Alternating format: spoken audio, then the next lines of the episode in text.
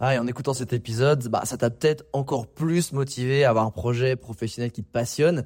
Mais le problème, c'est que tu es peut-être paumé, que tu sais pas dans quoi te lancer. Soit parce que tu aucune idée dans quoi, soit parce que justement tu as trop d'idées et tu sais pas laquelle choisir. Si c'est le cas, bah, va regarder mon workshop gratuit. Découvre ta zone de génie pour trouver ton job idéal.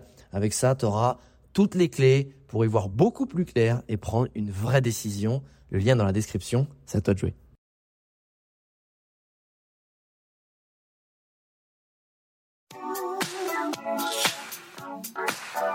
Les Entrepoteurs, c'est le podcast à la cool et sans langue de bois où j'invite un ami entrepreneur à partager tout sur son business. Prends un café et assieds-toi avec nous pour découvrir des infos qui normalement restent entre potes. Le but de ce podcast est de te montrer l'envers du décor de l'entrepreneuriat en toute transparence et honnêteté pour t'apporter un maximum de valeur ajoutée. Ici, on te parlera de productivité, de stratégie pour booster ton business, de création, de management ou encore d'optimisation des process. Et parce qu'être entrepreneur, c'est avant tout une aventure humaine remplie d'obstacles, on te partagera aussi les frustrations et les échecs. Rejoins le cercle des entrepoteurs si tu souhaites lancer ton business, faire décoller ton chiffre d'affaires, surmonter des difficultés professionnelles ou encore gagner du temps. Je m'appelle Alex Viseo, je suis coach et conférencier en personal branding et j'aide les entrepreneurs, CEO, freelance, indépendants, sportifs et artistes à promouvoir leurs talents pour se forger une e-réputation forte qui booste leur business.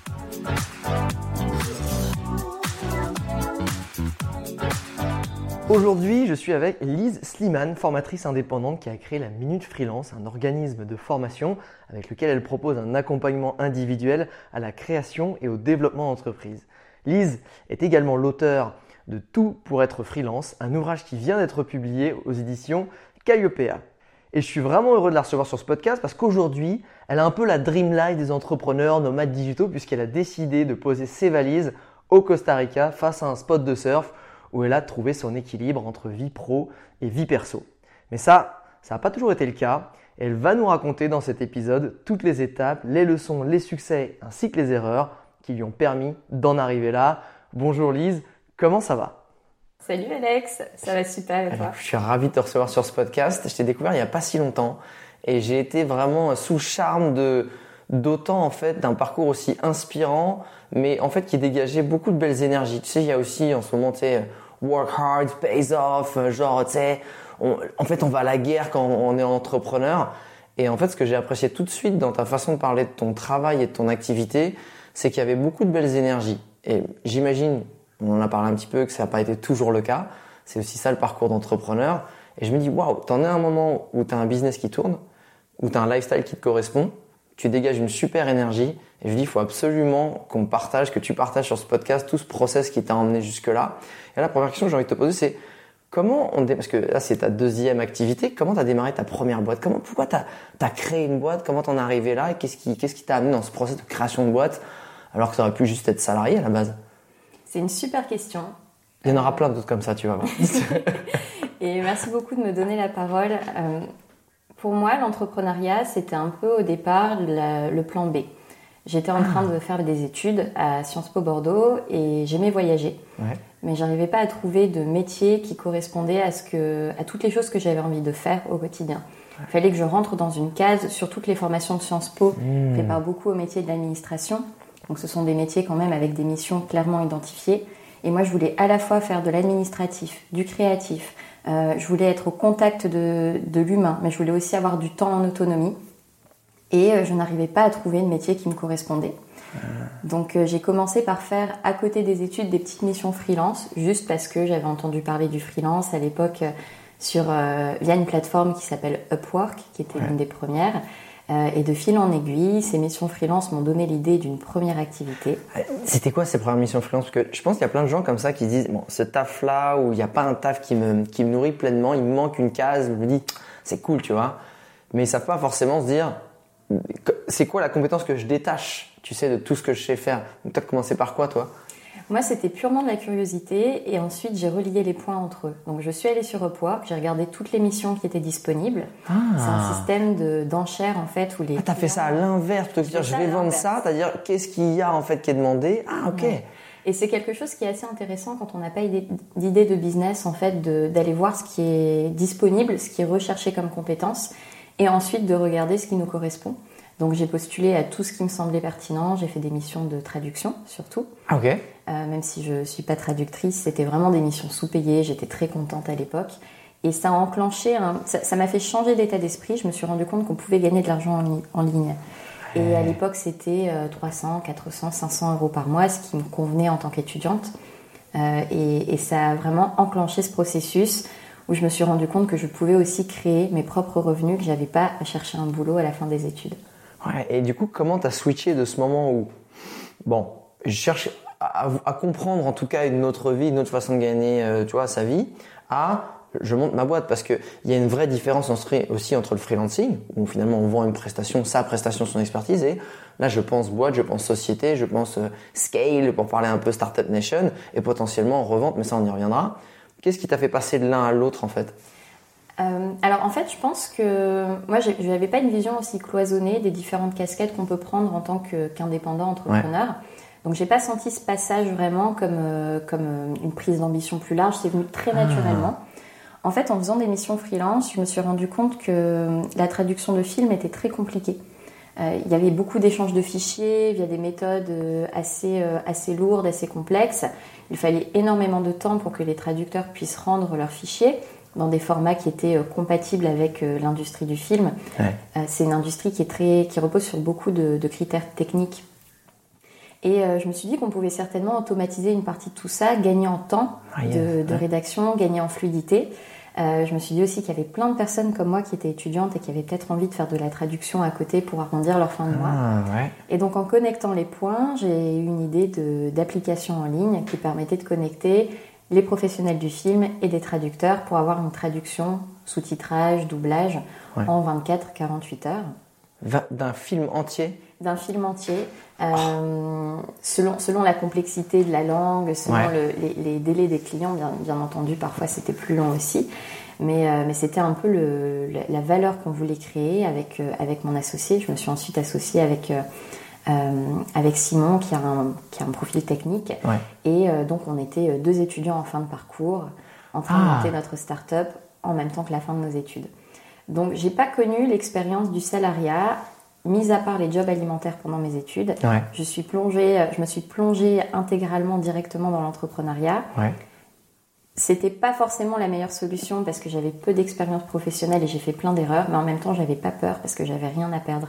J'avais pas le confort d'un CDI, je ah. vivais déjà avec très peu d'argent à l'époque, très peu d'argent. Pas d'enfants à nourrir, un peu ce côté-là. Pas d'enfants à nourrir, pas de loyer, j'étais en coloc. À l'époque, j'avais même pas de, de, meubles en fait, je revenais de l'étranger, j'avais étudié à l'étranger.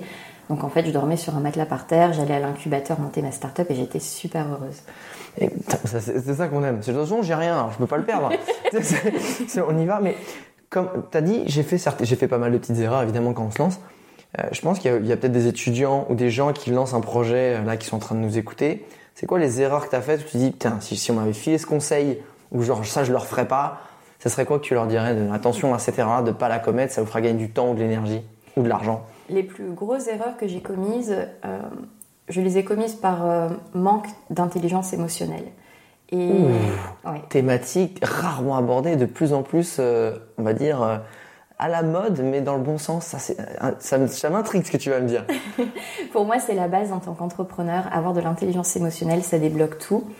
Par exemple, je n'arrivais pas à comprendre que mon message, la façon de m'exprimer, la façon de demander euh, des conseils ou du temps à quelqu'un euh, devait être euh, matérialisé ou formalisé de façon à ce que la personne en face comprenne son intérêt. Grosso modo, je demandais du temps aux gens plutôt que leur montrer que je pouvais leur apporter quelque chose. Et je faisais ça avec des partenaires euh, financiers, de potentiels membres d'équipe. Euh, je faisais ça aussi avec, euh, avec les, prospects. Mhm. Donc en fait, je parlais beaucoup de moi et de ce que je pouvais apporter en tant qu'entreprise, en tant que commercial de ma boîte. Mais je ne mettais jamais en lumière, ou en tout cas pas suffisamment en lumière, la valeur ajoutée pour la personne en face. Et ça, pour moi, c'est aujourd'hui le plus gros problème qu'on voit chez les entrepreneurs. Euh, j'en ai encore aujourd'hui dans mes boîtes mail, sur LinkedIn. Bonjour, j'aimerais échanger. Mais en fait, ça ne me suffit pas. Euh, échanger pourquoi? Qu'est-ce que moi j'y gagne à échanger avec toi? Et à l'époque, j'étais exactement pareil. Donc aujourd'hui, je fais preuve de bienveillance parce que je sais que qu'il y a 6-7 ans, j'étais exactement pareil. J'adore ce. C'est vraiment ça, c'est quand tu abordes quelqu'un, en fait, il, ne te connaît pas, il n'a pas besoin de toi et il s'en fout de toi.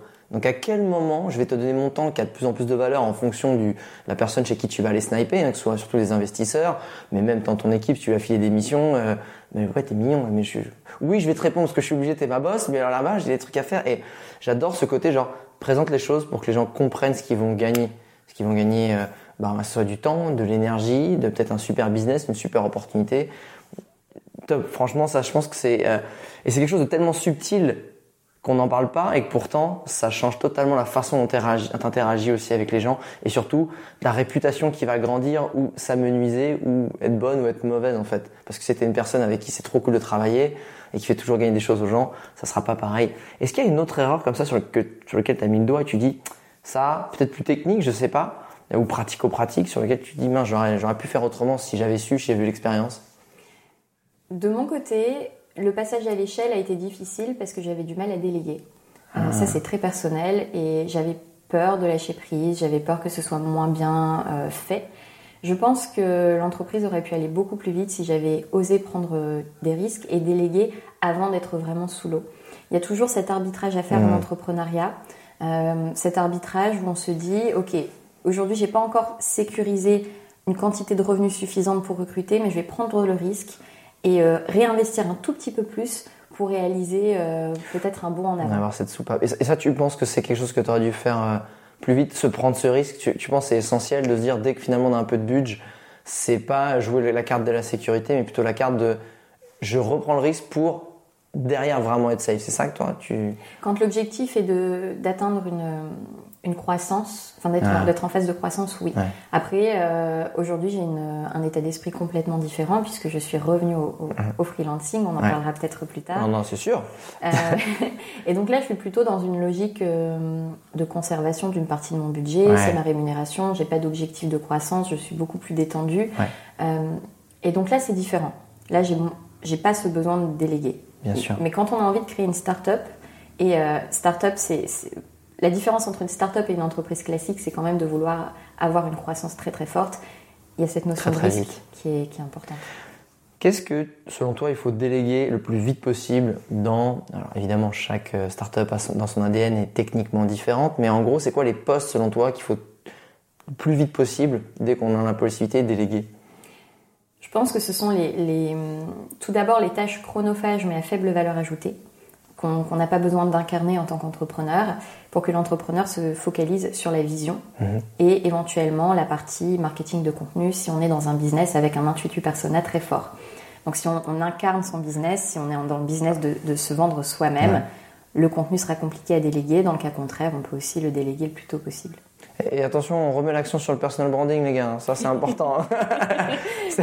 c'est pas rien. Et surtout, si tu veux scaler vite et rapidement, c'est le personal branding, c'est pas instantané, mais c'est justement quelque chose qu'il faut démarrer le plus vite possible. C'est un peu comme l'immobilier pour que dans un mois, six mois, un an, deux ans, trois ans, quatre ans, cinq ans, tu, sais là où tu en récoltes vraiment les fruits, là, c'est exponentiel.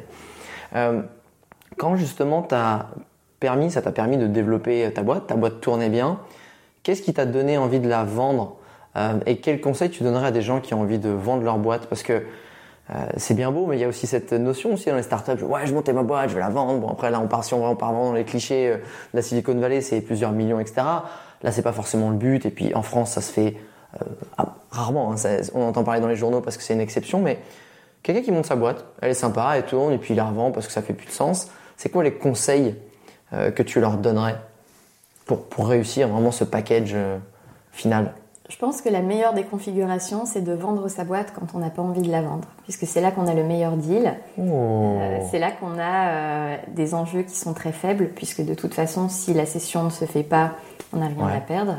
Et euh, on peut aussi se positionner dans un rapport de force qui est plus équilibré que de vendre parce qu'on est épuisé, en burn-out, parce qu'on n'a plus d'argent. Tu veux t'en débarrasser en fait. Voilà. nous, dans notre cas, on était en processus de levée de fonds. Donc, on cherchait des investisseurs on était en relation avec euh, une entreprise qui était, euh, qui était leader, euh, un des leaders du marché et qui a trouvé pertinent de nous intégrer au groupe puisque... de vous absorber en fait. de, nous, ajouter puisque ça faisait partie de, de, l'innovation qu'ils avaient aussi envie de nourrir en ah. interne. Donc ça faisait sens pour eux d'avoir déjà un package, euh, une entreprise déjà qui tournait, plutôt que de tout redévelopper. donc c'est plus une opportunité qui a fait qu'on a, qu'on a vendu l'entreprise.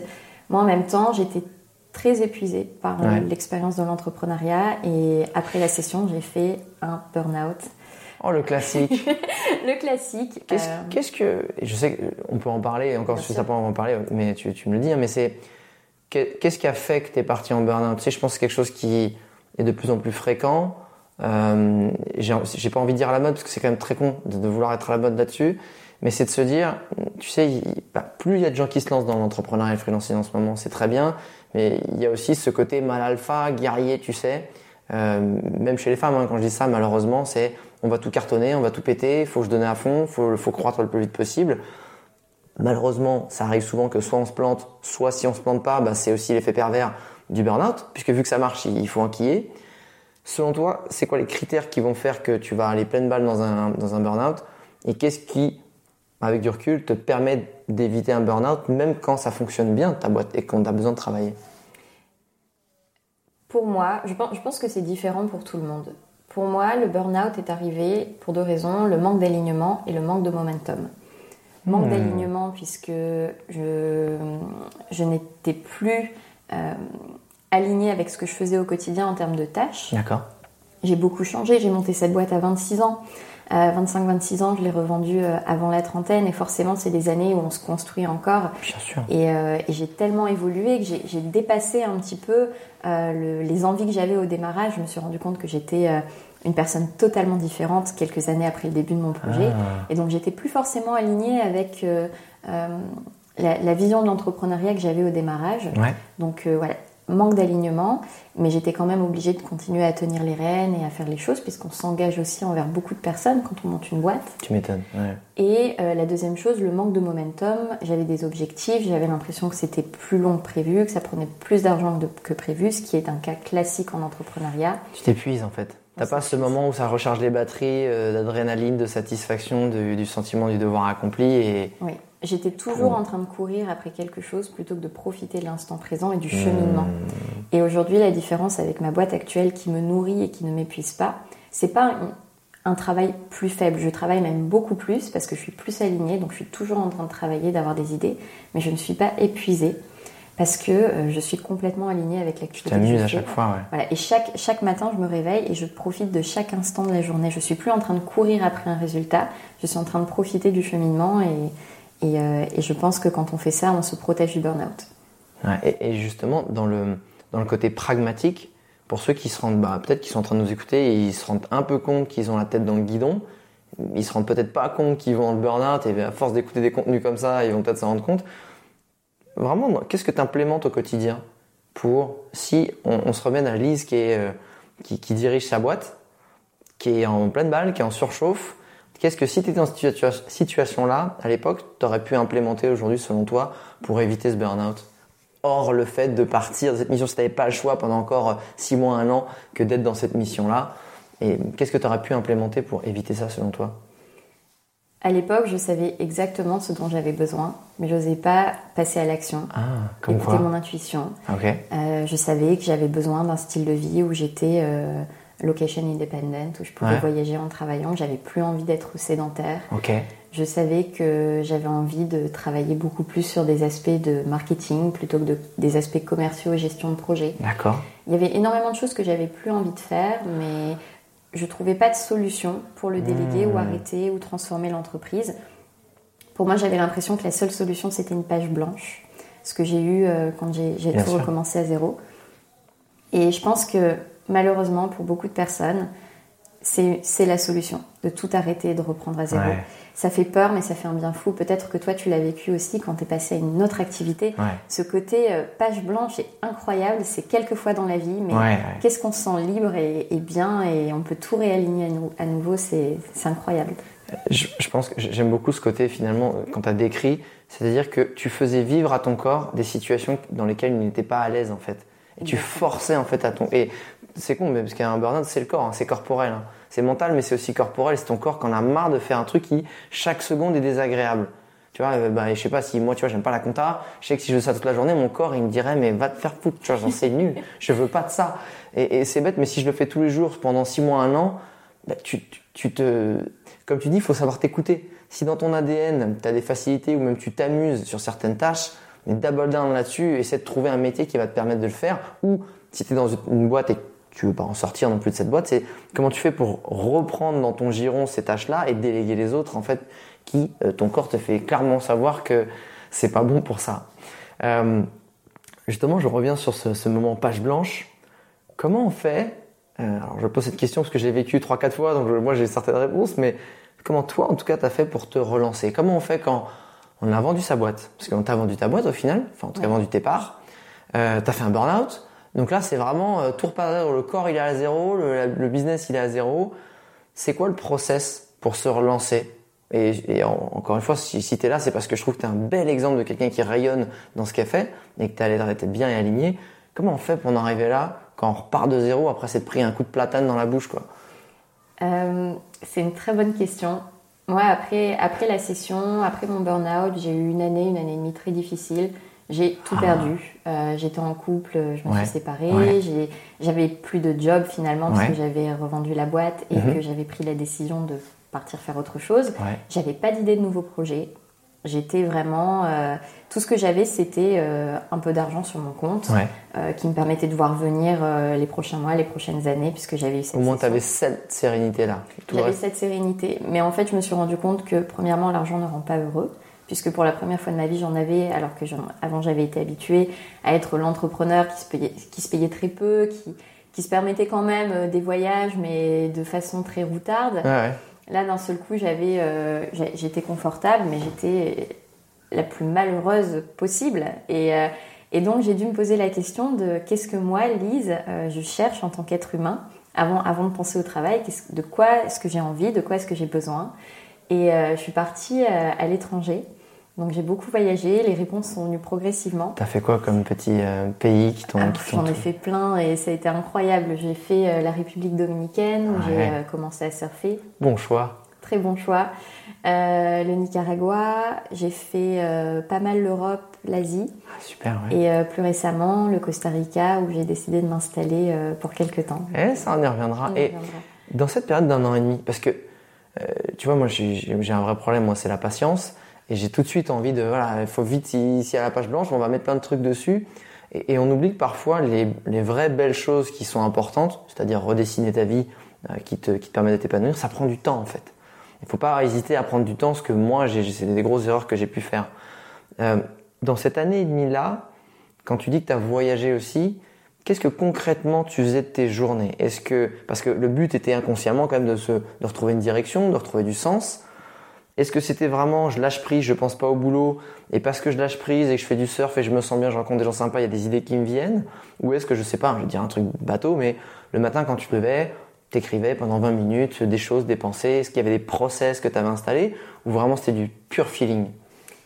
Au départ, après le burn-out, alors le burn-out, moi je le vois aussi comme une dépression. Et je pense que, c'est. Enfin, j'ai ressenti ces sentiments. Euh, J'arrivais même plus à me lever en fait. J'étais en. Ouais, t'as un vrai burn-out. Ouais, c'est ça. Voilà. République dominicaine, j'avais du mal à me lever, donc mes seuls objectifs de la journée, c'était de faire, d'être en mouvement, d'aller surfer. Ça me faisait du bien, ça me donnait des endorphines, j'étais de super humeur après. Et euh, de prendre soin de moi. Donc j'ai eu comme ça une période de quelques mois où je ne voulais plus du tout travailler, je voulais simplement euh, explorer mes curiosités, lire, écrire, mais j'écrivais sur des thématiques personnelles. Ensuite, bien entendu, ça m'a démangé côté entrepreneuriat. Ah, vite quand même Assez rapidement, après quelques mois, ça m'a démangé. Et t'étais encore en burn-out euh, physiquement à ce moment-là ou c'était quand même après avoir résolu ce... Tu te sentais mieux dans ta tête, physiquement t'avais repris la pêche ou l'entrepreneuriat tout très vite est revenu? Je pense que mon burn-out, j'en ai toujours pas récupéré. Pour moi, physiquement, j'ai encore une fatigue. Cramé, quoi. Ça m'a cramé. Ça m'a cramé et euh, ça a changé ma vie et ça a changé ma façon de percevoir le travail. Yes. J'ai l'impression d'avoir beaucoup perdu en ambition, mais en même temps, je suis beaucoup plus heureuse, donc euh, ah. c'est pas plus mal. C'est pas plus mal. Euh, donc j'étais quand même encore très épuisée, euh, j'avais plus de jus, plus de jus de cerveau, mais je me, je, me, mettais des petits objectifs et, et comme j'étais pas pressée au niveau financier, ça a été assez riche parce que j'ai commencé à faire quelque chose de très puissant en entrepreneuriat que j'aurais aimé faire dès le départ, c'est que je me suis donné le droit de choisir les missions et les projets que j'allais faire. Avant, je pensais devoir accepter tout ce qui venait à moi. J'avais peur de dire non à l'argent. Et, euh, et là, j'avais plus rien à perdre. Je me disais que de toute façon, j'étais déjà malheureuse. J'avais pas besoin de, remplir mon compte en banque. Donc, je n'allais dire oui, commission qui m'inspirait avec des clients alignés. Qu'elle allait remplir autre chose que ton compte en banque, justement. C'est-à-dire euh, bah, ton bien-être, ton énergie, ta stimulation. Exactement. Je cherchais avant toute chose la stimulation intellectuelle. Je voulais me sentir valorisée. J'avais envie d'une relation équilibrée avec les clients que j'avais. J'avais plus envie de me sentir enfin, en, situation de subordination. J'avais vraiment envie d'une situation gagnant-gagnant. Donc j'ai posé un peu les valeurs de ce que je voulais faire. Comme j'avais un réseau, on a commencé à venir vers moi en me demandant euh, quelles étaient mes nouvelles, ce que je faisais. Ah, ok. J'ai fait plein de missions avec plein de métiers variés. J'ai quand même le côté couteau suisse qu'on a quand on fait Sciences Po. C'est une école qui forme à plein de petites choses, euh, pas vraiment une expertise. Puis avec l'expérience de terrain que tu avais. Exactement, avec l'expérience assez euh, plurielle. Donc j'ai exploré différentes missions, euh, certaines m'ont plu, d'autres m'ont moins plu. Et parmi toutes ces missions, j'ai eu la chance de faire à la fois de l'écriture et de la formation professionnelle. Et là, ça a été le, grand amour. Je me suis rendu compte que ça me passionnait, que je, regardais euh, l'heure le matin. J'oubliais même de, déjeuner, ce qui est quelque chose d'assez fantastique parce que je suis quelqu'un avec un très gros appétit. J'oubliais complètement de me nourrir et de manger. Et, c'est là que j'ai su que je tenais quelque chose. Je, m'installais à 8h et à 20h, j'étais encore en train d'écrire ou de créer du contenu euh, de formation. Et, j'ai voulu euh, me plonger dans, ce métier et c'est ça que je continue de faire aujourd'hui. Bah, ça mange un peu ma, prochaine question, parce que justement, je voulais dire comment t'en es venu à, choisir cette nouvelle thématique, parce qu'aujourd'hui tu es, alors j'ai envie qu'après on en parlera, mais tu n'es pas info-preneuse, tu es formatrice, c'est-à-dire je sais pas comment tu te qualifies, tu es experte, coach, formatrice, entrepreneuse, mais euh, où tu aides les freelances finalement à, bah, à, se lancer et à avoir une vraie activité pérenne, solide et pas perdre un an ou deux, voire même se décourager si ça marche pas. Comment tu as réussi à sniper ça, qu'à mettre le doigt dessus et te dire boum, c'est ça. Parce que tu as dit que oui, tu as créé du contenu et que bah, quand tu étais dessus, en fait, tu t'amusais tellement que tu voyais pas leur passer. Mais comment t'en es arrivé à écrire sur cette thématique-là? Euh, La clarté est venue de l'action. Je me suis pas posée sous un arbre avec une illumination de, de mon offre. Tout ça est venu en plusieurs années et c'est venu à force d'explorer, d'avoir différentes missions je me suis posée et assez régulièrement, je me suis demandé ce qui me plaisait dans mon travail, les clients avec qui j'avais envie de travailler, euh, les qualités que je voulais nourrir chez moi, les apprentissages que j'avais envie d'avoir. Et je me suis posé une question qui est assez puissante aussi. Si demain je gagne au loto et j'ai plus jamais besoin de travailler, qu'est-ce que je ferais de mes journées? Et en fait, les choses qui se sont imposées ont été des choses du, style euh, aider des, personnes à, enfin des entreprises à taille humaine à construire des projets de vie, euh, aider les autres à se sentir libres. Donc forcément, l'aspect formation, l'aspect écriture, partage de, connaissances est, ressorti assez fortement. Et j'ai aussi eu envie d'aider les freelances puisque c'était pour moi les, les entrepreneurs qui étaient les moins servis dans tout ce qu'on voyait comme contenu. On vend souvent les entreprises de type euh, scalable, euh, il y a énormément d'offres, de... il y a une richesse incroyable en termes de littérature, en termes de formation pour les startups. Mais pour les freelances, qui ont juste envie Ou les entrepreneurs un peu. Ouais, pour les entrepreneurs. Ouais. Euh... c'est cette notion d'effectivement, comme dis, scalable. Donc, je rappelle, scalable, c'est vraiment le côté euh, croissance exponentielle, en fait, quelque chose que tu peux reproduire à l'infini et qui te permet, contrairement au freelancing, où tu vends ton temps contre de l'argent, comme un salarié, mais sauf que tu es ton propre patron, quand tu es entrepreneur et que tu as un, business qui est scalable, c'est ben, que tu vendes 1 ou 10 000, ça t'a pris le même temps en fait et tu cherché ces process-là. Et effectivement, les freelances sont un peu genre, bon, bah, tu as une connaissance, débrouille-toi en fait. C'est un peu ça en fait. Hein. C'est un peu ça. Et il y a ce, ce côté euh, jugement, comme si le freelancing était, le, était moins noble que l'entrepreneuriat. exact, ouais. Alors que pour moi, vendre son temps contre de l'argent, c'est pas une mauvaise chose. Je connais des freelances qui font 5 000, 10 000, 15 000 euros par mois de chiffre d'affaires et des entrepreneurs dans des startups qui ont du mal à se dégager un SMIC après 10 ans parce que leur boîte est en train de, de mourir à petit feu, euh, qu'ils réinvestissent tout dedans et au final que ça ne décolle pas. Donc pour moi, le, freelancing n'est pas le, parent pauvre de l'entrepreneuriat. Ah non, au contraire, je pense qu'il est euh, dans quelque chose de beaucoup plus sain et équilibré quand on arrive à être, euh, alors ça c'est dans le personnel branding, mais devenir aussi une des références de sa niche, de son secteur, et de pouvoir bah, augmenter ses budgets parce qu'on est aussi bon dans ce qu'on fait.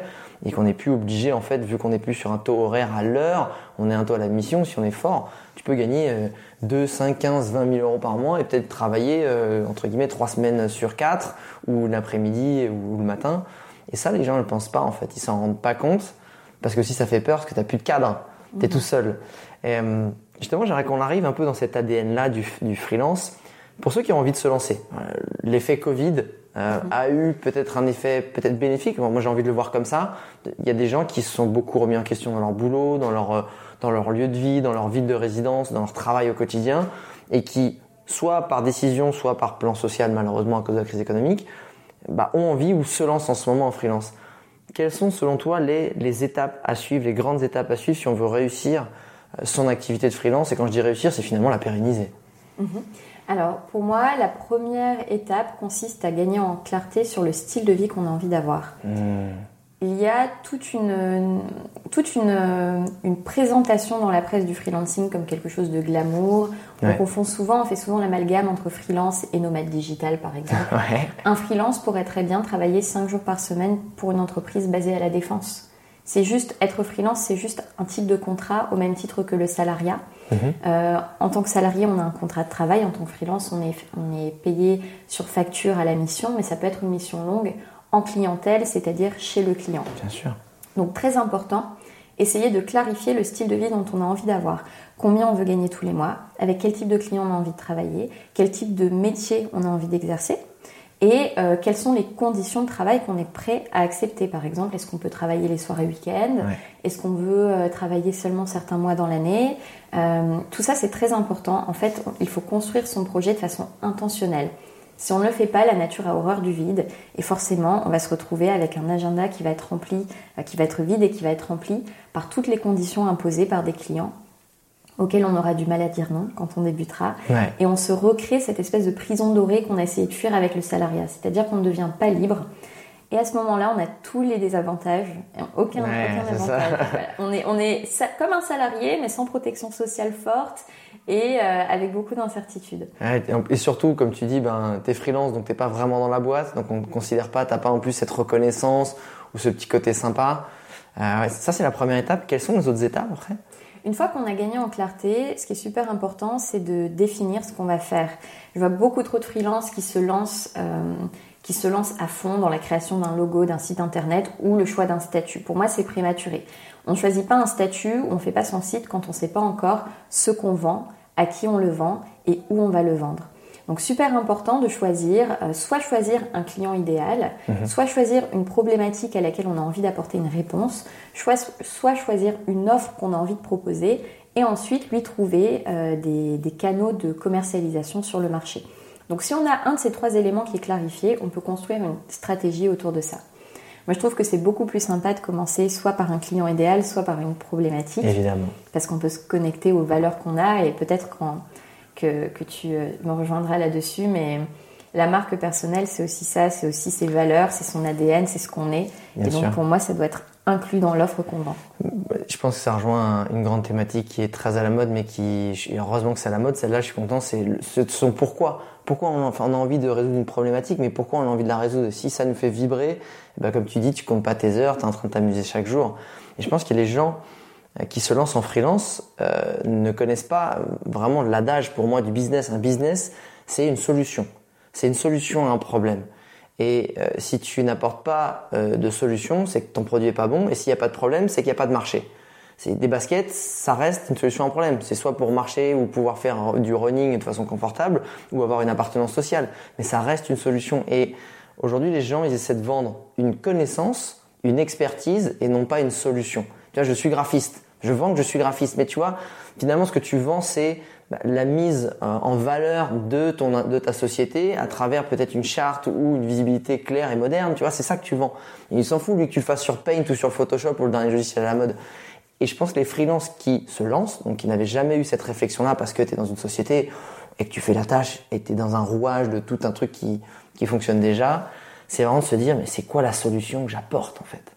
Donc, comme tu dis, le problème que tu résous. Je suis entièrement d'accord. Quelles sont après pour toi les, bonnes étapes qui, qui, viennent vite une fois que tu, bah, tu sais ton lifestyle, tu sais ce que tu veux, ce que tu veux pas, euh, tu sais bah, à qui tu vas vendre et surtout la solution que tu apportes C'est quoi les choses qui vont pouvoir pérenniser l'activité, vous se lancer? Pour moi, la dernière étape du lancement, c'est d'aller confronter son idée à son marché. Alors bien entendu, on a toujours peur de donner son idée comme si on allait nous la voler. Ça, c'est un. Ouais, c'est le truc des débutants, ça. C'est pareil. Moi, du coup, je dis, non, mais tu comprends, je vais me faire une formation, je peux pas trop te dire. En fait, j'ai pas le temps. En fait, tu peux me la dire, je n'irai pas t'appliquer, j'ai beaucoup de choses à foutre, en fait. Et souvent, on pense que son idée est géniale, mais on se rendra vite compte en la confrontant au marché qu'elle est pas top en l'état et qu'on a besoin vraiment d'avoir du retour pour la peaufiner, pour l'améliorer. Pour la formuler aussi. Parce que dans ta tête, c'est génial. Et quand tu la fais passer à travers le prisme de tes mots, tu dis, ah, je dis pas les bons mots là d'un coup. Bah, je sais, bah, c'est peut-être ça que tu dois travailler en fait, parce que il y a une différence entre avoir l'idée claire dans sa tête et de l'exprimer clairement à une autre personne. Et ça, ça c'est pas pareil. Hein. C'est pas pareil. Et c'est pour ça que plutôt que de faire un site avec ces jolies offres en ligne, le mieux c'est de commencer à prospecter, d'envoyer des messages, d'échanger avec des clients mm. idéaux. Euh, je vois beaucoup de freelances qui font des études de marché avec des questionnaires qui ne leur apportent absolument rien. Par exemple, si on est graphiste et qu'on crée un questionnaire qu'on envoie un peu à tous ses contacts en mode avez-vous déjà travaillé avec un graphiste? Ok, mais qu'est-ce que tu as appris en envoyant ce questionnaire? Absolument rien. Tu n'as pas appris si ton offre plaisait à ton client idéal, si elle avait un potentiel euh, de, commercialisation, et euh, tu n'as pas dérisqué ton lancement. La seule façon pour moi de dérisquer son lancement, c'est de contacter des clients idéaux dans notre cible, d'échanger avec eux et de voir si ça va matcher ou pas. On fait, euh, on fait ça plusieurs fois, on obtient des réponses, on fait ce qu'on appelle une itération. Donc on va prendre en compte les retours jusqu'à vendre à des premiers clients. Et une fois qu'on a vendu, là on a une bonne base pour passer dans une phase de pérennisation. Et c'est là quand j'ai compris, quand j'ai ce fameux, ce qu'on appelle le product market fit, c'est-à-dire le, on, se rend compte que notre offre a trouvé preneur sur le marché, que c'est pas un accident, qu'il y a plusieurs personnes qui sont prêtes à acheter. Là on peut passer à l'échelle et créer un site sur le sujet et faire de la publicité et commencer à communiquer sur ces axes parce qu'on a dérisqué son lancement et on se rend compte que son offre a du potentiel. je, te rejoins 100% là-dessus. J'aime bien l'exemple aussi de des gens en fait qui mettent, comme tu dis, tout, euh, tu sais, le, côté extérieur euh, en place, c'est tout joli, sauf qu'à l'intérieur, il n'y a même pas d'un moteur qui tourne en fait. Et, l'exemple de Airbnb, qui, je crois que c'était la première année, ils ont juste tourné avec un tableau Excel, les mecs, des adresses qu'ils avaient, ils les envoyaient aux gens en fait. Ils n'avaient pas de site, enfin c'était un truc tout pété, ils n'avaient même pas un moteur de recherche. Et c'est vraiment fou, je pense.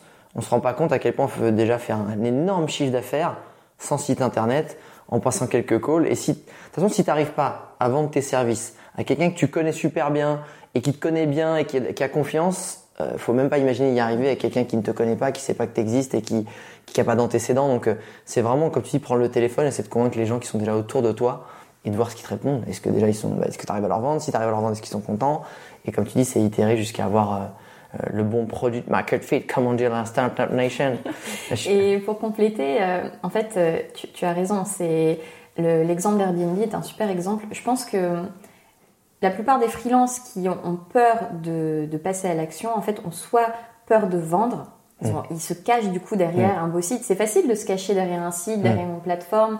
C'est facile de dire, OK, je vais développer une application entière sans jamais avoir parlé à mes utilisateurs ou à mes clients. Mais en fait, il y a une crainte derrière qui est la crainte de commercialiser son offre, la crainte de parler à l'autre. Et puis peut-être aussi inconsciemment la peur de se planter. Mais il oh, faut... du, retour des gens. Du retour, de, de, de l'échec. Mais finalement, le plus beau des cadeaux, c'est de se rendre compte qu'on s'est planté avant d'investir trop. Parce que l'entrepreneuriat, c'est pas voir juste dès le départ. C'est en fait voir juste suffisamment tôt pour pas avoir cramé tout son cash et pouvoir trouver la recette qui fonctionne. Puis c'est être ouvert en fait. Je pense que c'est être ouvert justement à un, minimum d'humilité. C'est faut être convaincu mais humble. Convaincu que tu vas y arriver, tout en étant assez humble pour avoir euh, bah, accepté les retours des gens, euh, que ce soit bon ou mauvais, etc. pour pouvoir euh, le peaufiner. Ça, je suis entièrement d'accord. Et comme tu dis aussi, et ça, c'est toute la partie personal branding, surtout pour les freelances, c'est tellement utile aujourd'hui. C'est c'est créer de l'attachement pour que finalement tu choisisses toi et pas un autre. Entre 10 graphistes qui ont l'air sympas, bah, tu prends lequel? Celui qui te correspond. Tu fais du yoga, moi aussi. Ah, puis j'aime bien ta tête, j'aime bien ta voix. Et on avance, tu vois. Ça, c'est c'est franchement comprendre que le meilleur argument de vente, c'est nous, c'est soi. Euh, surtout quand on va être en freelance, parce que du coup, le freelancing, il va y avoir une déduplication des offres. Il y a 10 copywriters, il y en a 20 sur Malte, il y en a des milliers. Comment on fait pour se détacher? Ben c'est si tu comme tu dis tu te caches derrière quelque chose de très institutionnel, euh, ça va être lisse, ça va pas accrocher. Si tu commences en fait à accepter que ben en fait t'es pas là pour être ni la meilleure ni être parfaite, mais être juste toi, c'est-à-dire être bon ou performant aussi, euh, mais tu juste avec ta personnalité et tes défauts, ça te permettra de repousser justement les mauvais clients et d'attirer les bons qui sont voilà. Mais toi, t'aimes, tu vois, ça se voit que t'es souriant, t'es rayonnant, t'as envie de rigoler. Bah, peut-être que les mecs qui sont au taquet, ambiance euh, testostérone, ils vont pas venir te voir. Et toi, en fait, ça serait peut-être même chiant pour toi de gérer ces gens-là parce que ils comprendront pas la subtilité de ton approche en fait. Et je trouve que c'est là aussi euh, la beauté aussi pour les freelances. Mais ça me fait penser une question, c'est selon toi, quelles sont les vraies grosses pensées limitantes qu'ont les gens qui se lancent justement? T'en avais parlé d'une ou deux, mais tu celle qui dit, ben, celle-là, elle vous empêche tellement, tellement d'y arriver en fait. Je me lance et je me dis, ben, euh, tu sais, ce côté où je je suis, je suis bon. J'ai pas besoin de, de, dire que je suis bon puisque je suis bon. Tu vois, ça c'est une des pensées limitantes. La, pire des pensées limitantes, c'est de penser que son produit est tellement bon, nous on est tellement bon qu'on n'a pas besoin d'en faire la publicité ou de le vendre. Enfin, si c'était le cas, et on verra jamais Nike et Coca-Cola euh, partout placardés. Ça, c'est le pire, je pense. C'est croire qu'un produit va se vendre tout seul. Est-ce qu'il y a d'autres, selon toi, pensées limitantes qui, bah, qui plombent des freelances et qui leur empêchent de vraiment s'épanouir dans leur, ou faire euh, grandir leur business? Euh, il y en a énormément. Je vais essayer de sélectionner celles qui me semblent. Prends tes préférées. Mes préférées. La première, pour moi, c'est une pensée limitante qui est héritée de la société dans laquelle on vit et euh, plus particulièrement du salariat, qui nous dit que le travail doit être difficile pour payer. Ah. On a cette culture du présentéisme en France où il faut être présent 8 heures derrière son ordinateur. Puis quand on est à Paris, il faut partir le plus tard, comme ça on voit. Voilà. En fait, euh, t'as juste rien foutu, t'étais dans Facebook. Et, ce côté aussi que si c'est pas difficile, c'est pas du travail. Moi, je, je suis complètement euh, tombée dans ce, dans ce mythe, dans cette pensée limitante qui m'a aussi menée au burn-out. Mhm, mhm. Non, on peut s'amuser tous les jours et mériter d'être payé pour ça. Pour moi, c'est la plus grosse pensée limitante. Pas se sentir de... coupable. Exactement, pas se sentir coupable. Et en fait, c'est normal. C'est normal de kiffer son quotidien et, c'est normal d'avoir le smile tous les matins. C'est normal de d'aimer ses clients. C'est normal de se sentir utile. Ce qui est anormal, c'est qu'on nous coince dans des carrières, dans des bureaux pendant des décennies, euh, à nous faire gratter euh, des papiers ou des projets que personne va lire euh, ou qui vont être... qui met morné dans la boîte en fait. Exactement. Euh, et, finalement, pour très peu d'heures productives, euh, moi, je, milite contre ça. Et il y a des jours où je bosse peut-être deux ou trois heures. C'est ultra productif. Et, je sais que si j'étais en entreprise, on me forcerait à m'asseoir et à rester là, mhm. alors qu'en fait, mon boulot serait fait pour la semaine. Et surtout que les, les 5 heures qui t'ont resté de la journée où tu as boussé que de 3 heures te permettent de te recharger pour éclater la journée de demain aussi. Exactement. Et ça, ça on le voit pas. Ouais, ça c'est une... Et en fait, ça me touche que tu me dis parce que euh, bah, j'ai influenceur voyage pendant 10 ans. Autant te dire que j'ai adoré mon métier. J'étais exalté chaque jour. C'était un jeu, c'était un bonheur, c'était même, je un rêve. Tu vois, les yeux ouverts. Franchement, je rêvais, je rêvais, les yeux ouverts. C'était fou. Mais j'avais aussi cette culpabilité de me dire, putain, je suis payé. Et plus ça allait, tu sais, plus l'influence marketing, bah, qui, a, été une tendance, toujours pareil. Hein, plus t'en veux, plus les prix montent. Et, plus j'étais mieux payé pour faire ce que je fais depuis le début, que je faisais gratos. De toute façon, je l'ai fait trois, avant que ce soit un métier, je l'avais fait trois ans gratos par passion. Et j'avais cette culpabilité de me dire, putain, je suis payé pour faire ça, quoi. Et, je repensais toujours à mes parents, tu vois, à, mon père qui a travaillé toute sa vie dans une usine, qui a été ouvrier, euh, ou ma mère aussi, qui a été, euh, tu vois, assistante médicale, enfin secrétaire médicale. Et, et tu te dis, putain, moi, je suis super bien payé pour faire ça. Et ben, je, et ben, je pense que effectivement, c'est, il faut repenser le travail, en fait. Et si toi, tu as assez de courage ou peut-être de folie, on s'en fiche, peu importe ce que c'est, mais pour passer le pas et te t'offrir finalement la possibilité d'être dans une activité chaque jour qui te passionne, ben c'est possible. Surtout aujourd'hui. Enfin, il y a 10 ans, 15 ans, ça n'était peut-être pas tant que ça. Aujourd'hui, ça l'est. Te sens pas coupable parce que finalement, la culpabilité, ça va te bouffer une partie de ton énergie, de ta créativité. Mm. Et, et, aussi du coup du service que tu vas rendre aux gens parce que l'énergie que tu vas bouffer par culpabilité, tu la remettras pas toi dans ton expertise ou toi dans la, dans la qualité de service que tu apporteras aux gens. Exactement. Et ça, je pense, euh, c'est super important. Il y a, il y a quelque chose quand on se lance en freelance qui est très dur, qui est peut-être le plus dur. Hein, parce que, bah, pareil, c'est ok, je sais faire ça, mais comment je le formalise, c'est-à-dire comment je crée une offre et comment je la budgète. C'est quoi les... Alors, si tu viens de filer euh, trois grandes clés comme ça pour que les gens qui sont là en train d'écouter, ils disent, putain, mais oui, je galère, je sais pas comment on fait, je... C'est quoi les grandes notions à avoir en tête? Très bonne question. Je t'ai dit qu'il y en aurait plein. je t'avais prévenu. Je t'avais prévenu. tu as très bien préparé cette question. Je suis euh, très impressionnée par la qualité de cet échange. Sur mon petit carnet de notes que tu vois juste là. Euh, je vais répondre en plusieurs temps. Déjà sur la partie création de l'offre. Euh, un des pièges consiste à vendre des outils. Tu en as parlé un peu plus tôt. Tu disais que, que certains, certains travailleurs indépendants proposaient des services plutôt que des solutions.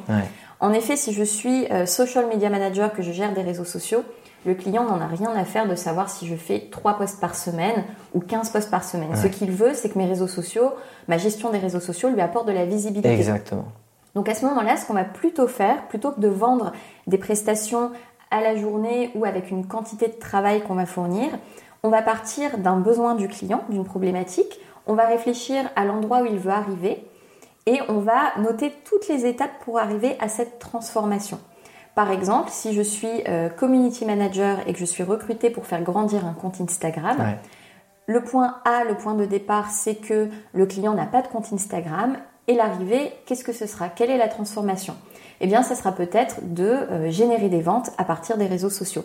Ok, pour générer des ventes, de quoi j'ai besoin? J'ai besoin de publier régulièrement, de créer de l'engagement, de faire un peu de publicité. Tout ça, je me rends compte que ça va me prendre peut-être deux jours par mois. Euh, et à ce moment-là, pour répondre à ta deuxième question, celle du budget, plusieurs façons de procéder. On peut procéder au temps passé. Mhm. Et donc là, on peut se renseigner, euh, aller voir les prix de marché sur les, sur les, plateformes. On peut aussi vérifier en termes de rentabilité si on va s'en sortir. Un freelance ne va jamais facturer 20 jours par mois, il va facturer peut-être 5 euh, jours, l'équivalent de 5 ou 10 jours par mois, grand maximum s'il a un carnet de commandes bien rempli. Donc forcément, on ne se vend pas à 50 ou 100 euros au jour, on va se vendre aussi pour inclure le fait qu'on ait des journées travaillées mais non facturées. Toutes ces journées de recherche de clients sont à prendre en compte. Donc première solution, on facture au temps passé avec des honoraires qui nous permettent de vivre. Deuxième solution, on facture à la valeur ajoutée. Si grâce à moi, le client n'avait pas de, visibilité sur Instagram, mais génère 10 000 euros par mois sur Instagram, il est normal que moi, je vienne prélever une partie de cette valeur, c'est-à-dire 1000 euros, 1500 euros par mois, pour gérer ce compte. Exactement. il y a aussi ce côté consulting, c'est-à-dire que si, pour X raison, tu es un ancien DG qui se lance en freelance, mais que ton expérience et ton expertise et tes conseils permettent de doubler un chiffre d'affaires, et que ça, tu peux inculquer la stratégie en deux jours, ben, tes deux jours, ils vont pas coûter 1000 euros si derrière, euh, euh, ça génère 100 000 euros de plus de chiffre d'affaires. Donc, euh, il faut jamais oublier que c'est pas le, temps égale pas, bon, bah, 500 euros la journée, c'est pas mal. Non. C'est-à-dire que plus c'est rapide, plus la valeur ajoutée est rapidement insufflée, plus ça vaut cher. Enfin, je veux dire, si je refais ma maison et que le mec il a dit, moi je te refais toute ta maison en une semaine, ça vaut 15 fois plus cher qu'un qui dit, bah, je vais te mettre 6 mois à tout retaper ta maison. Exactement. Et ça, c'est ultra important de comprendre, parce qu'il y en a, ils disent, bah, ça, je peux le faire en deux jours, donc bon, laisse tomber. Et c'est la fameuse histoire de Picasso et du logo. Je sais pas, vous connaissez c'est peut-être. C'est un mec qui vient voir un Picasso, il dit, peut me faire logo? Il fait, ah, vas-y, file-moi 10 000 francs d'avance. Tiens, reviens dans 3 mois. Il avait en 3 mois, il fait, bah alors, j'ai pas ton logo. Bah, redonne-moi une petite avance, parce que là, je devais faire des trucs. Ok, reviens dans 3 mois. Il revient, il revoit, il revoit Picasso, le client est super énervé, il voit Picasso, il fait bah alors, je vous ai filé quasiment toute la totalité de la somme, vous n'avez pas fait le logo, c'est n'importe quoi, où est-ce qu'il est, Là Picasso il fait ah oui pardon, il prend une serviette, il dessine le truc, il fait voilà votre logo. Et là il fait mais attendez c'est pas possible, ça, ça fait six mois que je vous cours après, et puis au final je vous ai filé toute la somme et vous me faites ça en 10 secondes. Il fait mais non en fait, ça a pris 20 ans pour le faire en 10 secondes. Mm-hmm. Et en fait c'est ça la valeur. Il faut vraiment comprendre que en fonction. Alors, des fois, quand on se lance en freelance, on est neuf, entre guillemets, sur une expertise, mais si on a de l'expérience, il faut la valoriser à fond. En termes de budget, il ne faut pas avoir peur. Exactement. Il ne faut pas avoir peur. Ce qui est important aussi, alors quand on se lance en tant que freelance, on peut de toute façon augmenter ses prix au fil du temps. C'est pas grave de commencer eh à un prix qui nous semble. Euh, en fait, il faut qu'on soit en mesure de dire ce prix, voilà, de façon confortable. Et ce qui va être important, c'est d'essayer de comprendre comment on peut aider le client à percevoir cette valeur. Puisque si le client n'a pas compris ce qu'on ce peut lui apporter, hmm. même, même si on lui facture 10 euros, il, ne, il ne paiera pas. Bien sûr. Et donc cette valeur perçue va passer, euh, ça va pas passer par les diplômes qu'on a ou l'expérience en salariat. Le client s'en fiche. Tout ce qu'on va lui dire en termes de, de tout ce qu'on va lui apporter en termes d'éléments qui nous concernent nous ne va pas rassurer le client. Par contre, si on peut lui montrer qu'on peut l'aider lui à progresser, par des avis clients, euh, par des réalisations passées, par un portfolio si on est créatif, à ce moment-là, il va pouvoir se projeter. Et ça, quand on n'a pas tout ça, quand on n'a pas d'avis de témoignage au départ, ça va être tout le contenu qu'on va créer, toute la valeur qu'on va donner en rendez-vous client, au téléphone, tout cet aspect conseil dont tu parlais un peu plus tôt, qui, qu'on n'a peut-être pas dès le départ parce qu'on débute et on ne se rend pas encore compte des choses qu'il faut dire. Mais tout ça, on va le construire et ça va aussi nous créer un patrimoine de freelance. Ça va nous créer tu parlais de la marque personnelle qu'on met en place au départ et qui nous suit tout au long de la vie. Il y a des choses qui font partie de notre patrimoine Et euh, réussir à, créer cette identité rassurante va nous aider à augmenter nos tarifs puisque notre valeur perçue va également augmenter. Et à la fin, l'objectif de tout freelance, ça devrait être d'être choisi et pas mis en concurrence et de pouvoir en retour sélectionner les personnes avec lesquelles C'est même ça. Le grand rêve, c'est de se dire que bah non, en fait, j'ai pas besoin d'argent, j'ai pas besoin de clients, j'en ai largement assez. Donc euh, oui, non, non, ça, ça me plaît, ça, ça me plaît pas. Et c'est et je pense que ça, c'est à la fois un travail de fond aussi d'être bon dans ce qu'on fait, parce que le bouche à oreille, ça, c'est puissant et ça le restera toujours, surtout quand on est freelance. Mais dans le personal branding, c'est aussi ça, en fait. C'est comment tu rassures les gens, tu te positionnes sur une certaine expertise. Toi, tu, es une des références, en fait, des, des personnes qui aident les freelances en France, donc vraiment précisément.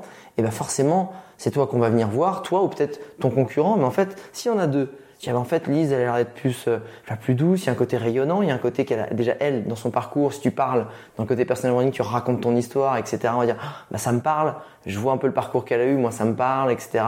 Il y a peut-être des, des, erreurs dans lesquelles je veux pas tomber qu'elle a fait, donc c'est peut-être elle. Et ça, c'est ultra puissant, en fait. Et c'est ça qui va te permettre d'avoir les bons clients et surtout de pouvoir les sélectionner. J'aimerais qu'on arrive maintenant sur, vers la fin de ce podcast sur le lifestyle, parce que tu as quand même hacké le game, tu as quand même hacké le game sur la fin. J'ai un bon lifestyle. T'as un bon lifestyle. Je suis pas peu fière. Ouais, t'es pas peu fière. Donc maintenant, la base, c'est Costa Rica. La base, c'est le Costa Rica. Et pourquoi le Costa Rica? T'as pas été à Bali? Attends, je comprends pas. j'ai été à Bali, j'ai adoré Bali. Il y a eu euh, un petit euh, contretemps qui s'appelle pandémie qui a ah. bouleversé euh, tous mes projets de voyage.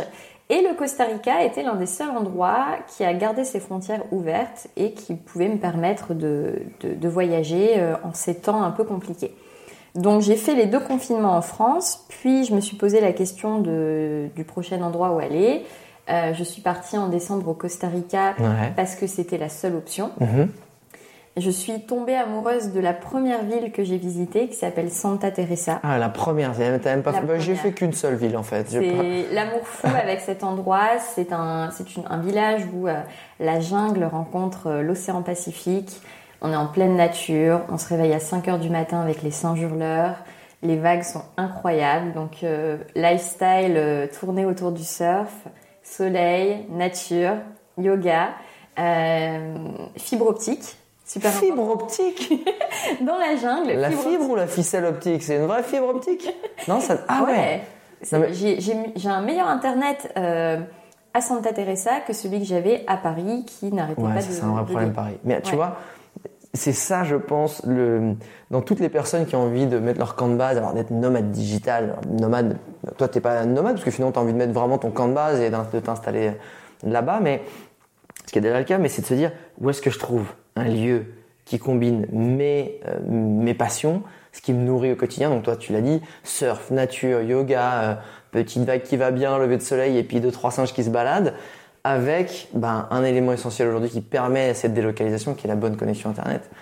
Et ça, du coup, il y a la fibre optique. C'est pas facile à trouver ça. Ouais, je sais pas si je devrais le dire dans le podcast ah parce que j'ai peur que tout le monde débat. Non, mais non. On est déjà nombreux à s'en pas si fou que ça. J'y suis allé, c'est pas si fou que ça. Ne venez pas. Euh, franchement, on est, on est très. C'est surcoté. Moi, je dis c'est surcoté. c'est surcoté. Et justement, euh, moi, ce qui m'intéresse, c'est de se dire, ok, t'as hacké le game, t'es exactement là où tu dois être par rapport au fait que ben ça te nourrit et en plus tu tu t'amuses dans ton business. Donc euh, la partie pro elle est top, la partie perso elle est top. Qu'est-ce que dans le quotidien, au jour le jour, un mercredi, on est mercredi, ça donne quoi en fait? C'est quoi la journée de Lise? Ah, de, Elle démarre à quelle heure? Si elle démarre déjà aux mêmes heures ou pas du tout. Ça ressemble à quoi, tu vois, dans les faits?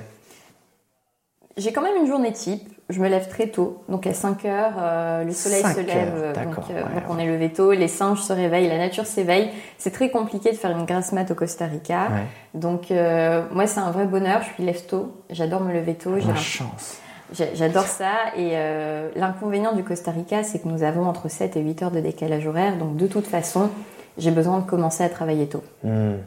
Je me lève à 5 heures, je me fais un petit café, je vais voir les vagues, donc je vais vérifier les vagues et. Euh, Attends, mais t'habites au bord de l'eau, t'habites J'habite à quelques minutes à pied du bord de l'océan, mais comme je suis fainéante, je prends mon moyen de transport qui est un quad. T'as un quad, ah ouais. C'est sale, ça, Lise. Il faut prendre un vélo, un VTT ou. Ouais, mais c'est pas très plat, donc. Euh, ah merde. Ah oui, C'est oui, oui, oui, c'est vrai que ça, ça, ça grimpe un peu Ouais. direct. Ça grimpe facilement. Donc euh, j'ai un quad, j'ai des surf racks. Donc je mets ma planche. C'est quoi? Surf Ah, c'est rack, pour mettre la planche de surf sur le côté. Ouais, les, les, Les racks les racks pour euh, caler ta planche. Yes. Donc euh, je prends mon café, je prends ma planche, je vais voir les vagues. Si, c'est- si elles sont pas trop vénères, je vais à l'eau. Parfois c'est un peu gros, donc euh, je me pose et je profite de, de la vue. Euh, vers 7 heures, je commence ma journée de travail Ouais. Euh, par les emails, par les urgences. Et généralement, j'essaye de mettre tous mes appels de formation. Je fais beaucoup de, de formations individuelles, Ouais. euh, ce qu'on appelle du suivi pédagogique, que certaines personnes confondent avec le coaching, mais c'est différent.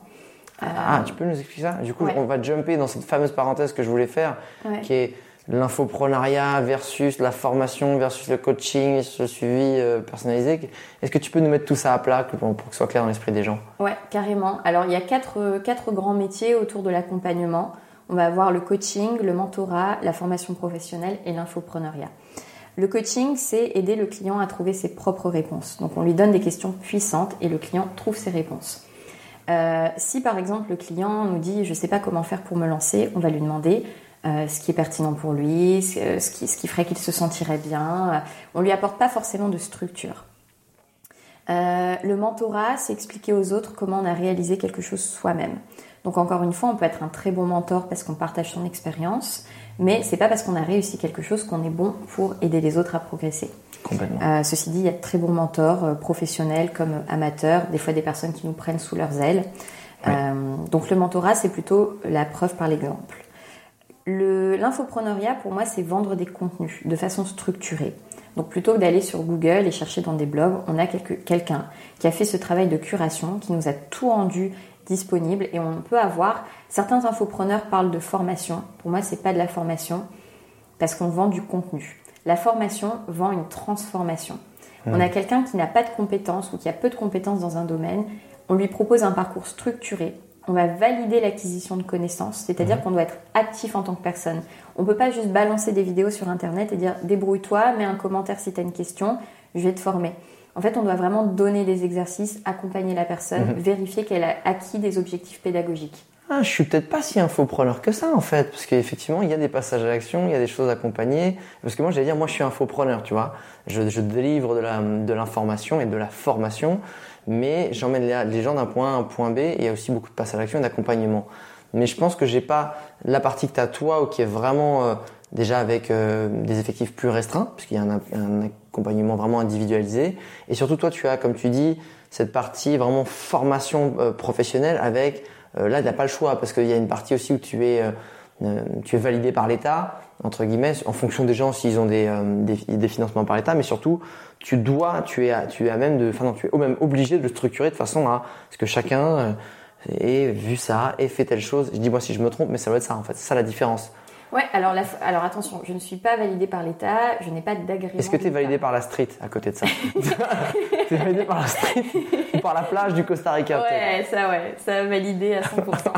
Euh, on n'est pas, on pas agréé quand on est organisme de formation. Par contre, ce qu'il faut savoir en France, c'est que la formation professionnelle continue est réglementée.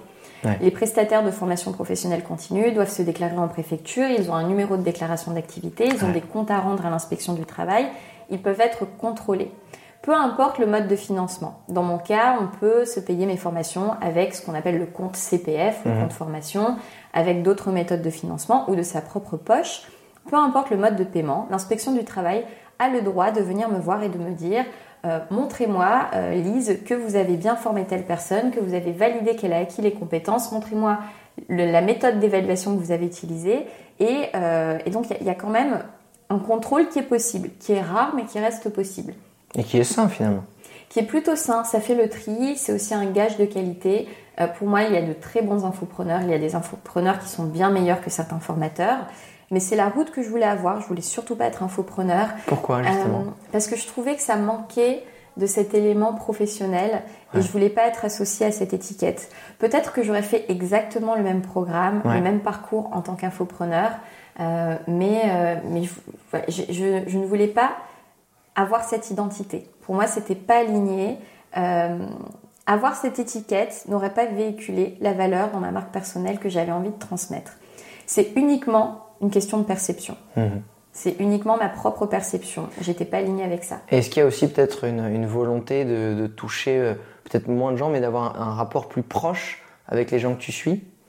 Je voulais absolument avoir un rapport, rapport, plus proche. Je voulais aussi que mes programmes puissent euh, bénéficier de financement. Ouais. Je voulais pas euh, que ce soit, tu sais, une offre réservée aux, happy fews, à ceux qui peuvent uniquement mettre plusieurs milliers d'euros dans un accompagnement. Bien sûr. Donc, euh, donc c'est pas mal d'avoir fait, fait, toutes ces étapes euh, assez lourdes de d'éligibilité au financement. Bien sûr.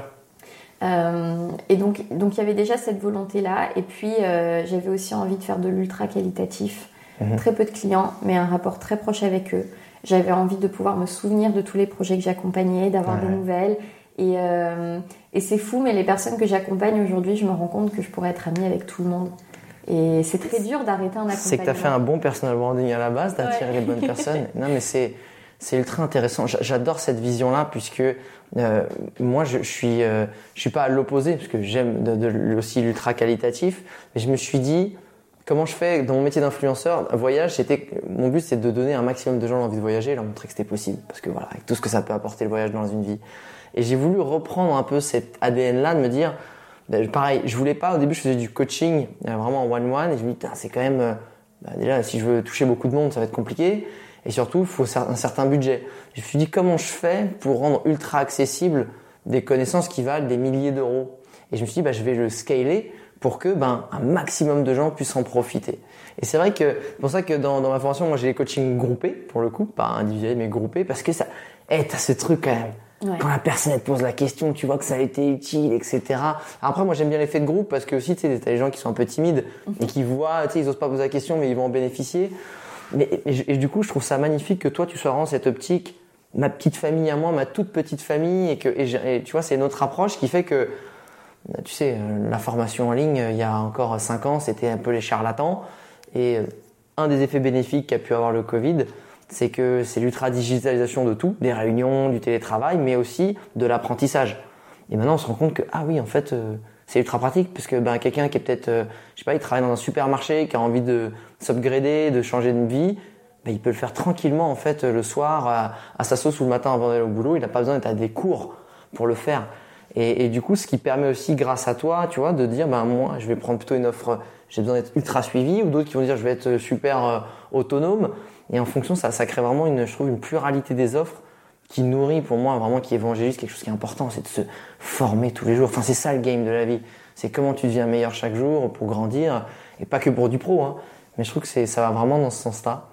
Euh, pour revenir sur une thématique très sympa, qui est ton lifestyle, J'aimerais pas qu'on laisse non plus que le côté genre euh, j'ai tué le game, je suis trop une meuf géniale parce que je kiffe ma life, j'ai un super métier, je fais du surf et dessous avec mon café.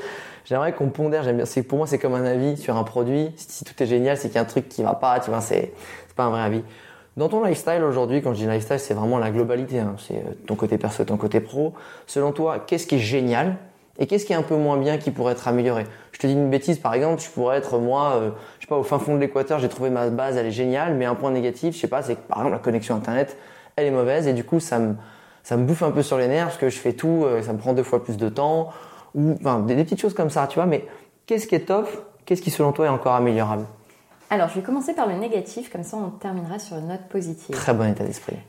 Au niveau de négatif, moi aujourd'hui, j'ai remarqué deux gros inconvénients qui sont euh, de l'ordre de la logistique et de la solitude. Ah. La logistique, c'est que quand on est habitué à vivre dans un pays ultra développé où tout fonctionne de façon euh, fluide et qu'on connaît le système, eh bien les choses sont faciles. Par contre, quand on est au fin fond du Costa Rica, euh, en saison des pluies, qu'on a une coupure d'internet d'une journée, euh, parce qu'il n'y a plus d'électricité, que euh, on a mal compris une information administrative et qu'on se prend une amende parce qu'on n'a pas conduit avec euh, tel ou tel accessoire. Il y a plein de petits détails comme ça qui peuvent faire que le voyage est ruiné. On peut avoir, on peut se faire piquer par un moustique et avoir une fièvre pendant 15 jours parce que ça fait partie des, inconvénients des zones tropicales. Donc tout ce qui va être logistique crée de l'inconfort. Ça crée de l'inconfort, ça veut dire qu'on va être dans des situations anxiogènes, voire stressantes, avant des rendez-vous importants, qu'on va se demander si on va pouvoir les honorer à cause d'Internet. Moi, j'ai trouvé une réponse à tout ça euh, en m'organisant, en alignant mon style de vie avec mes clients. Aujourd'hui, les clients que j'ai, Mmh. je leur parle de mon mode de vie nomade. Génial, bien et sûr. ils savent que si un jour je suis déconnectée pendant notre meeting ou que je ne suis pas présente, c'est que j'ai vraiment un problème. Jusqu'à présent, j'ai jamais eu de très grosses difficultés, mais au moins je me suis rassurée. Je sais que la personne en face me comprendra. ouais. Puis je pense qu'il y a un attache, il y a un côté genre waouh, elle a réussi aussi quelque chose que, que j'aimerais peut-être avoir en Costa Rica ou ailleurs. Et finalement, tu, ouais, tu, enfin, tu pardonnes, enfin, tu dis, ouais, c'est quand même cool. Allez, il y a une déconnexion, c'est chiant, mais au fond, c'est quand même cool.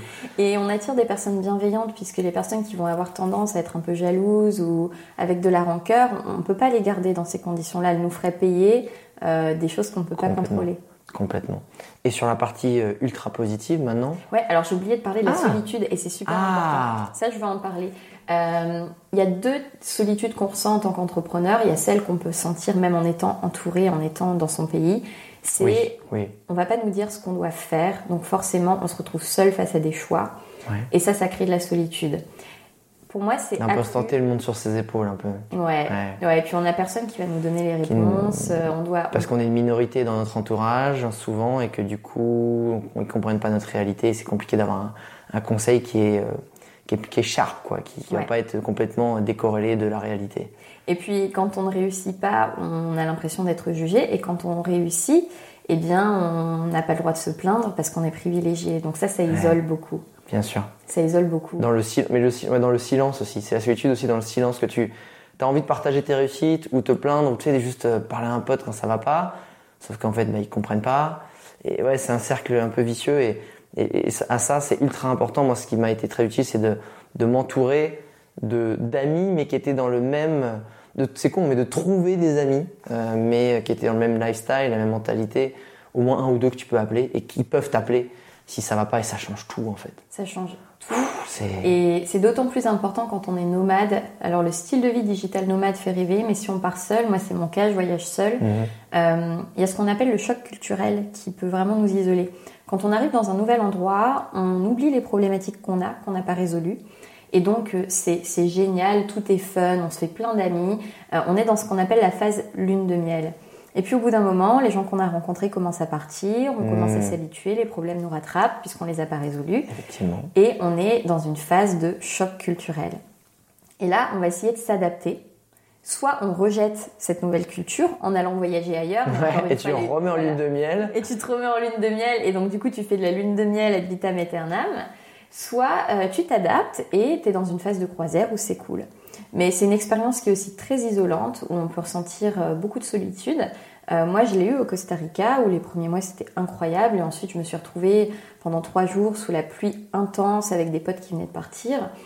Euh, grosse remise en question, qu'est-ce que je fais de ma life Euh, Est-ce que j'ai pas fait une erreur en venant ici Je suis toute seule au bout du monde. Euh, si j'ai un souci, euh, qui va venir m'aider Enfin, Vraiment des, des- Ouais, ouais. beaucoup d'angoisse. Ouais. Ça fait partie du lifestyle. La liberté, elle se paye aussi par de la solitude et de l'incompréhension. Et avant de- que tu termines justement sur les, sur les jolies choses, moi j'appelle ça la dissonance en fait. C'est-à-dire que toi tu, tu as une certaine attente, tu vibres d'une certaine façon parce que tu es dans un, un style de vie qui est à la fois, bah, je kiffe le lieu, mais je travaille, mais pas le travail de, de- du pays, mais de mon pays à moi. Et tu vas rencontrer des gens qui euh, bah, vont être backpackers, donc ils sont de passage, vont être des locaux, donc qui comprennent pas ta réalité, mais ils ont envie de te faire rentrer si ça se passe bien dans leur réalité à eux. Et du coup, c'est compliqué parfois parce que tu dis, bah non, je, je peux pas venir au dîner, j'ai un, je dois faire un truc en coaching en live. Je fais, mais il est 20h, pourquoi, ou 21h, pourquoi tu fais ça? Et, ça peut être compliqué. Et c'est pour ça qu'en ce moment, et notamment au Costa Rica, tu as une, grosse émergence des co-living, des coworking. Donc c'est des, des espaces, en fait, les co-living, c'est des espaces de coworking où tu peux, où as des freelances qui viennent travailler, euh, avoir un bureau, mais où tu peux aussi dormir. Parce que ben, tu te retournes, tu te dis, Eh, le mec à côté de moi, qu'il soit danois, français ou peu importe, il a la même réalité que moi en fait. Et tu vas te, tu vas endiguer cette, euh, cette solitude par en te dire, tiens, en retournant, je vais, toi-même tu sais, ouais, c'est bon, on sait. Et c'est ça, c'est important aussi, je pense, ça peut être top comme solution. Les points positifs quand même du Les Costa Rica. Du Costa Rica et de l'entrepreneuriat. Pour la là quand même, hein. Euh, Pura vida, Mai. Euh, les points positifs du Costa Rica, pour moi, c'est un équilibre de vie qui est incroyable. J'ai l'impression d'être euh, vivante et que le travail, c'est juste quelque chose que je fais pour me divertir. Ma réalité n'a pas changé. Cette punchline est assez violente, elle est magique. Ouais, très fort. Mais il y a quelque chose d'assez euh, incroyable et je pense que les personnes qui font du surf me, comprendront. Euh, il y a un matin où je suis allée surfer, les vagues étaient particulièrement grosses, donc je n'osais pas les prendre. Je me suis assise au large sur ma planche, et je les voyais passer. Donc j'étais tournée vers la plage. Plage magnifique au Costa Rica, puisque euh, la politique d'urbanisme consiste à ne pas construire sur le bord du littoral, donc on voit uniquement la jungle, on ne voit aucun building. Euh, donc j'avais l'impression d'être dans une forêt luxuriante avec des vagues qui me passaient. Et ce qu'il faut savoir, c'est que quand les vagues sont très grosses et qu'elles s'écrasent, elles créent des arcs-en-ciel sur leur passage. Et je me souviens être assise au large sur ma planche et voir des arcs-en-ciel défiler. Chaque set après, après c'était, c'était, euh, donc les sets, c'est des groupes de vagues. C'était juste magique et j'avais les larmes aux yeux et je me suis dit mais qu'est-ce que j'ai fait pour mériter une vie aussi incroyable? Et, c'est ça les points positifs. C'est, ces petits moments euh, où on sent vraiment, on sent vraiment qu'on a notre vie elle a du sens parce qu'on en profite. C'est, c'est, quelque chose qu'on garde avec soi à vie. on sent éternel. On sent éternel, exactement. Et, tu vois, je fais un micro-pont avec le début du podcast et de ce que tu dis. Je fais pour tous ceux qui nous écoutent, qui peut-être sont pas dans une bonne situation, et il y en a certainement en ce moment. Et les gars, c'est, c'est regarder devant.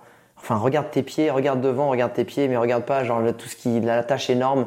Tu peux y arriver en fait. Fais un pas devant l'autre et bah, écoute ce que vient de te dire Lise et tu sais qu'en fait, même si tu es euh, submergé, que ton projet va se cracher, que tu as fait un burn-out, sois patient, mets un pied devant l'autre et, ça se trouve, tu atterriras au Costa Rica avec un défi de mode d'arc-en-ciel. Et, peut-être même des licornes si t'es sage, donc on sait pas, tu vois. J'aime bien terminer ce podcast par deux questions un peu traditionnelles. La première, c'est si je te file les clés de la DeLorean pour aller 10 ans dans le futur et pour voir à quoi ressemble ton business, t'aimerais y voir quoi? Euh, Plutôt que mon business, j'aimerais voir mon style de vie pour savoir si les choix que je fais aujourd'hui vont m'apporter un futur épanouissant. Donc, je regarderai pas seulement le business. Pour moi, de toute façon, l'équilibre vie pro, vie perso, c'est un mythe, ça n'existe pas. Les deux, les frontières sont poreuses. Le freelancing, c'est un projet de vie et les deux sont imbriqués. Donc, j'irai pas voir mon business, j'irai voir ma vie au global, je me regarderai et je saurai instantanément si je suis heureuse ou pas. Et ça me permettra de valider ou pas que la direction que je suis en train de prendre aujourd'hui est la bonne. Et qu'est-ce que tu aimerais voir si c'est validé, si c'est cool? Si tu dis, là je suis belle gosse, je suis épanouie, franchement, les 10, ans, je les, les ai pas vus, franchement, je les ai pas pris sur le visage. J'aimerais me voir euh, bien entourée, en pleine santé, en nature, avec le smile. Euh, j'aimerais me voir sur une planche de surf en train de faire des tubes parce que ça, les tubes, c'est pas pour demain. Tu sais, quand la vague ouais, passe ouais, t'es, ouais, au milieu de Ça, c'est compliqué. Et si j'arrive à faire des, si j'arrive à tuber, c'est vraiment que j'ai, gagné le game euh, du surf. J'aimerais, j'aimerais avoir des milliers de témoignages d'indépendants qui me disent que grâce à moi, ils ont osé sauter le que ça a changé leur vie et qu'ils kiffent. Donc vraiment, euh, cette communauté, euh, j'aimerais la faire grandir et, et, et qu'elle ait des résultats incroyables, mais encore plus à l'échelle. Euh, et pourquoi pas, un de mes rêves les plus fous serait d'ouvrir un co-living en bord de plage. Euh, peut-être au Costa Rica, peut-être ailleurs, mais un endroit où on pourrait venir se ressourcer après un burn-out ou en lançant son projet et qu'on puisse euh, redéfinir l'équilibre travail et vie personnelle. Eh, tu sais que cette vie à 10 ans, elle est peut-être arrivée avant, hein, parce que là, les vagues, tu les as, pleine santé, tu as l'air plutôt en bonne santé. le tube, on verra ça ce week-end si on va, si on va surfer ensemble. Il manque plus que le co-living. Euh, dernière question. Euh, déjà, c'est qui tes modèles d'entrepreneurs ou de freelance ou de gens dans le pro qui te, qui te stimulent?